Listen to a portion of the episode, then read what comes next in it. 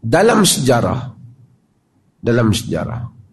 Tuan-tuan tengok baru-baru ni di Perlis ni ada debat. Baguslah debat ni. Cuma ya saya nak ulas sikit lah dalam debat tu salah satu ciri dia nak tu, dia nak tuduh pihak tu dia nak tuduh satu pihak ni sesat atas tuduhan wahabi sesat wahabi sebab apa wahabi wahabi sesat wahabi sebab apa wahabi sesat antara sebab dia tu suka tuduh orang lain sesat. Tapi sepanjang debat tu kita duk tengok dia yang duk tuduh orang sesat. Kesimpulan dia pun tuduh orang sesat. Tuan-tuan, tuan-tuan tahu barah. Barah. Bila dia kata perlis bukan wahabi, okeylah. Hantar abang pun kami tahu. Otoriti perlis bukan wahabi. Cuma kita tanya, jadi siapa yang Wahabi? Hampa tumbuk angin ke? Memang ada betul.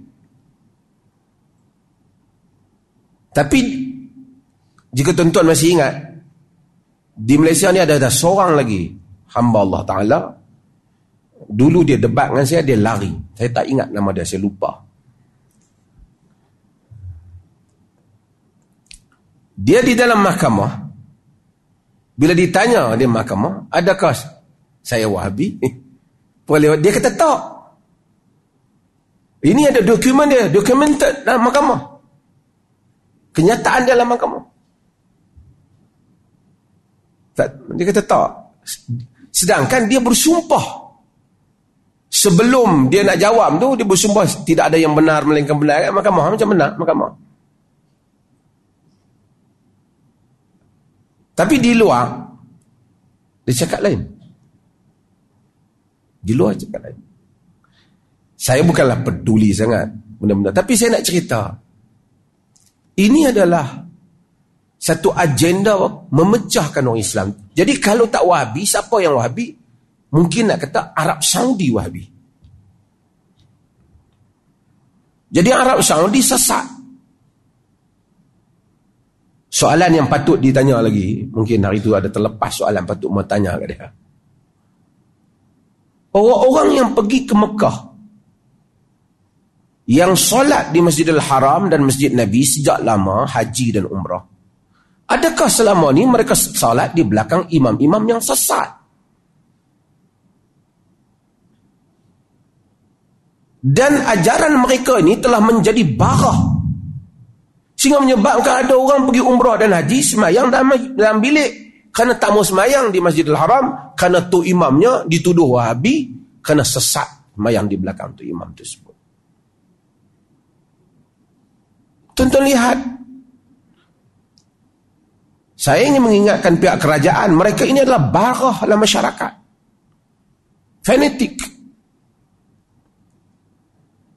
buku yang mereka cetak itu Ibn Tuman Ibn Tuman saya jika tuan-tuan pernah dengar kuliah saya dulu-dulu, saya dah cerita tentang Ibn Tumat ni. Ibn Tumat ni punya lah ekstrim. Buku yang mereka cetak tu, Aqidah Al-Mursyidah tu, itu Ibn Tumat.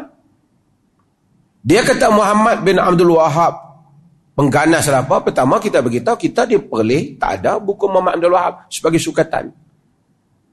Saya sendiri jarang baca buku dia. Pernah tengok lembaran-lembaran buku dia tak ada buku dia yang kita khatam pun pasal kita pun kata kasau orang lain tulis lebih menarik tak adalah kerana kita tak baca buku dia kita nak pergi tuduh dia tapi nak nak menuduh orang. Dia kata oh kalau awak bela dia artinya awak mazhab dia lah. Oh susah macam tu. Satu orang pukul orang bukan Islam. Kita kata pasal awak pukul dia? Dia tak salah. Oh hang kafir sekali dengan dia.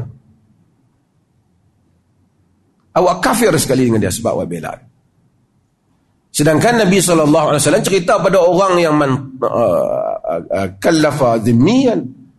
Uh, orang yang man zalama zimmiyan atau kallafahu fawqa taqatihi. Atau akhadha syai'an min ghairi tibi nafsi fa ana hajjijuhu yawm al-qiyam siapa yang zalimkan orang bukan Islam bebankan dia luar daripada keupayaan dia ambil apa yang bukan hak daripada dia aku pembelanya pada hari kiamat. Lagi kan orang bukan Islam Nabi bela. Ini kan kamu tomah satu orang bukan berarti kita setuju dengan jadi mazhab. Orang tu aliran. Tapi awak tomah dia orang bela. Ah, kalau awak bela awak habis. Muhammad bin Abdul Wahab yang dia kata tu dibandingkan Ibn Tumat tu Ibn Tumat tu mengaku menjadi Imam Mahdi. Dan Ibn Tumat berperang dengan kerajaan Al-Muwahidin di Maghrib kerajaan Ali bin Yusuf Tashfin yang merupakan kerajaan yang saleh yang baik. Dan mengkafirkannya di atas dasar mereka bukan asyairah. Mujassimah dia mengkafirkannya. Ibn Tumat yang bawa. Ini cerita tahun 500 hijrah. Ibn Taymiyah pun tak main lagi. Lahir pun tak ada. Ibn Qayyim pun tak ada lagi tak ada kaitan dengan Ibn tambah Muhammad Abdul Wahab lagi 500 tahun baru lahir kemudian baru lahir tak ada kena mengena. Dia telah serang. Dia mengaku Imam Mahdi. Dia mengkafirkan mereka, menghalalkan darah mereka. Mujassimah dia kata. Macam hak tuan-tuan duk dengar ni, dia tiru yang ni ni. Sebab tu mereka cetak buku dia. Bahkan tuan-tuan, dia lantik satu kawan baik Ibn Tuman, Mullah bin Tuman. Nama dia Abdullah Awan Syarisi. Dia ni dia suruh kau ni buat bodoh-bodoh sikit. Tapi kau ni pandai. Dia hafal banyak. Hafal hadis hafal nama-nama orang. Lepas tu dia suruh kau ni muncul di hadapan orang. Dan bagi tahu bahawasanya malam tadi malaikat telah datang kepada aku dan telah belah dada aku dan telah memasukkan ilmu kepada aku dengan memasukkan ilmu ni aku jadi pandai dan telah memberitahu bahawa saya Ibn Tuman adalah Mahdi. Dengan itu, dengan apa yang dia buat tu, orang uji dia. Tengok-tengok, dia dulu nampak bodoh, pandai. Ingat hadis, ingat Quran, ingat apa? Orang kata betul lah. Dia ni memang sebenarnya nampak bodoh, jadi pandai. Memang malaikat belah dada. Kemudian, Ibn Tuman bawa Pi satu telaga yang dia rancang. Korek telaga tu dalam. Dia bubuh orang dia bawah tu. Dia kata di dalam ini ada uh, malaikatullah. Malaikat-malaikat Allah. Ya malaikatullah. Wahai malaikat Allah. Adakah benar apa yang Awan Syarisi. Alhamdulillah Awan Syarisi kata. Dia kata benar. Apa yang Awan Syarisi. Dan kau dalam hadi. Pengikut bertambah ta'asub. Bertambah ta'asub. Ah, tu. Ni cerita geng bomo. Hak melompat hari itu lebih kurang macam ni.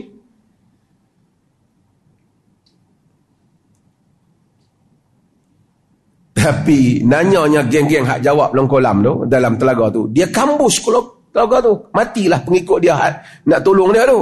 Dia takut terbongkar rahsia dia. Dan dia buat malam itu nama Lailatul Tamyiz. Atau kononnya atas ayat liyamizallahu al-khabitha min at-tayyib. Untuk Allah membedakan antara yang buruk dan yang baik. Dia bunuh dalam satu malam 70 ribu orang Islam. Tu Ibn Tumat tu. Bagi menegakkan akidah yang dikata akidah benar. Kononnya akidah syairah dia.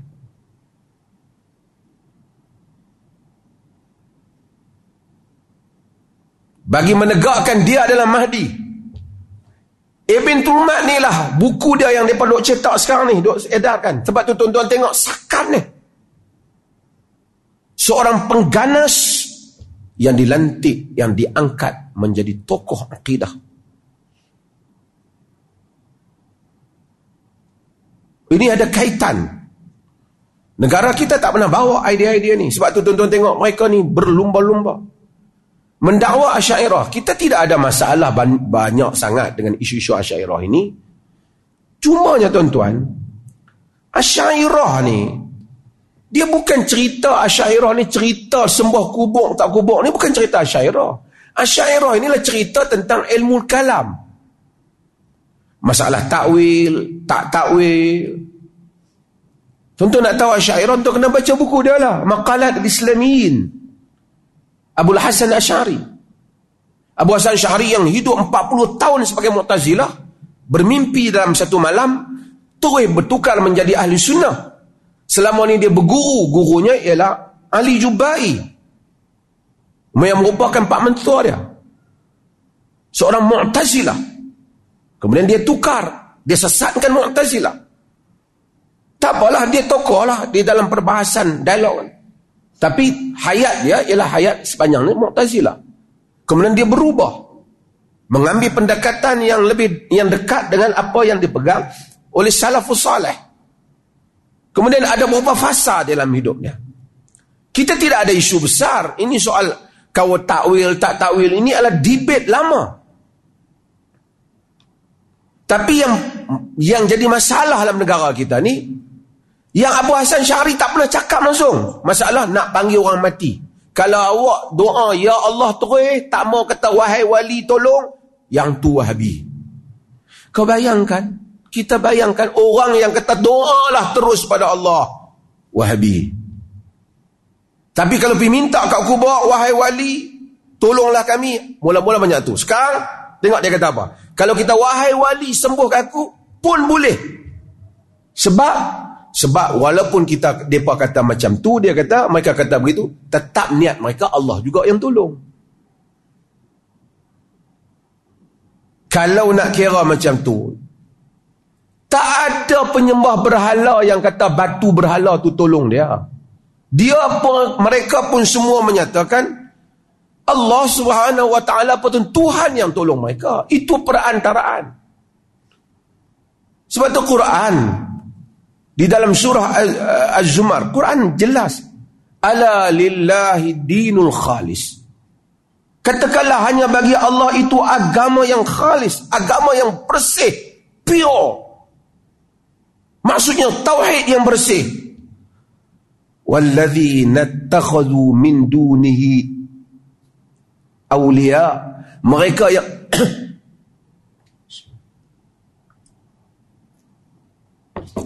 Walladzina takhadhu min dunihi awliya ma na'buduhum illa liyuqarribuna ila Allahi zulfa.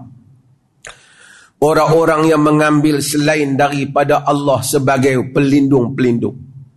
Mereka menyatakan kami tak sembah pelindung-pelindung tu. Kami tak sembah perantaraan-perantara itu.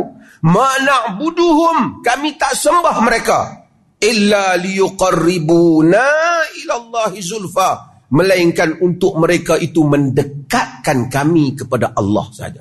Quran bagi tahu. Memang itu jawapan sejak dulu. Kami bukan sembah. Kami panggil wali itu bukan kami sembah. Liyuqarribuna ilallahi zulfa.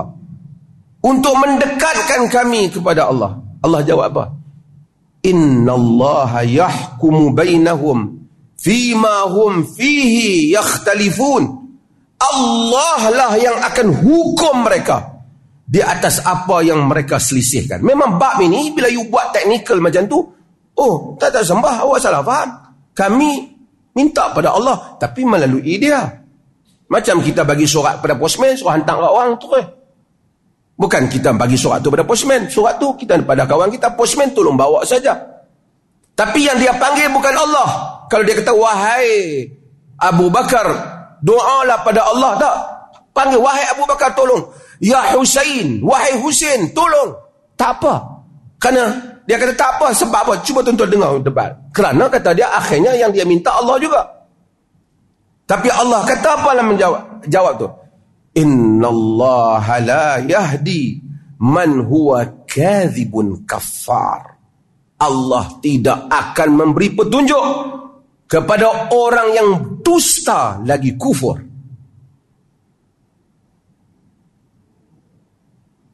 Nas Quran. Dan dunia tak apa. Dan Allah pun bagi tahu, tak apa. Inna Allah yahkumu bainahum fima hum fihi yakhtalifun. Allah tetap apa? Nanti Allah tentukan di akhirat kelak. Kamu panggil Allah kah? Kamu panggil selain Allah? Kalau kita kata boleh panggil apa saja dengan syarat niat, kita tahu yang berkuasa Allah. Tak ada sembahan yang syirik. Yang sembah pokok, yang sembah apa dalam dunia ni, semua menyatakan Allah yang memberi. Tuan-tuan tengok yang sujud di batu. Tak, mereka pun tak bodoh kata batu tu boleh tolong mereka. Ini adalah perantara mereka dengan Tuhan.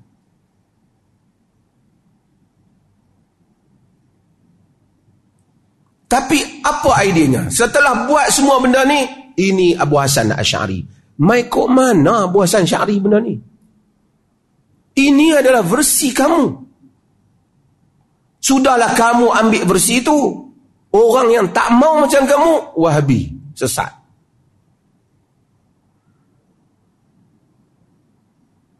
Dan ekstrim. Tuan-tuan tengok. Kejadian dulu yang yang melompat di Kelantan, Pak. Ekstrim. Ia tidak jauh daripada Ibn Turmat ni.